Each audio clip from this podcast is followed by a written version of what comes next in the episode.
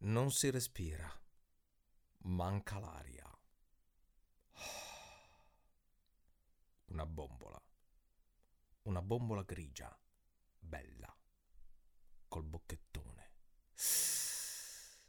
Caro signore, oso dire in tutta coscienza che le avrà modo di convincersi della piena convenienza e sensatezza a seguire le mie indicazioni e i miei consigli. Sono un amatore di bombole grigie, con bocchettone. Non si respira, manca l'aria. C'è come una cappa. Non si sa perché.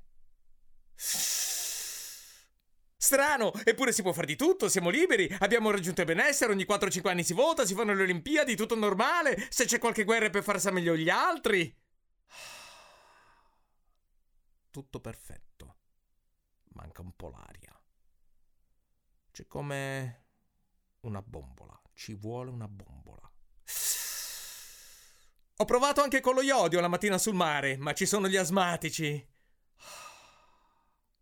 Antipatici, presuntuosi, intuitivi, artisti.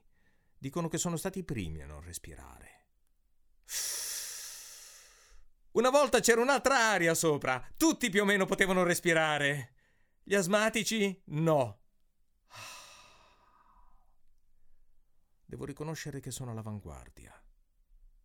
Non mi interessa. Rimango un amatore di bombole grigie, con bocchettone.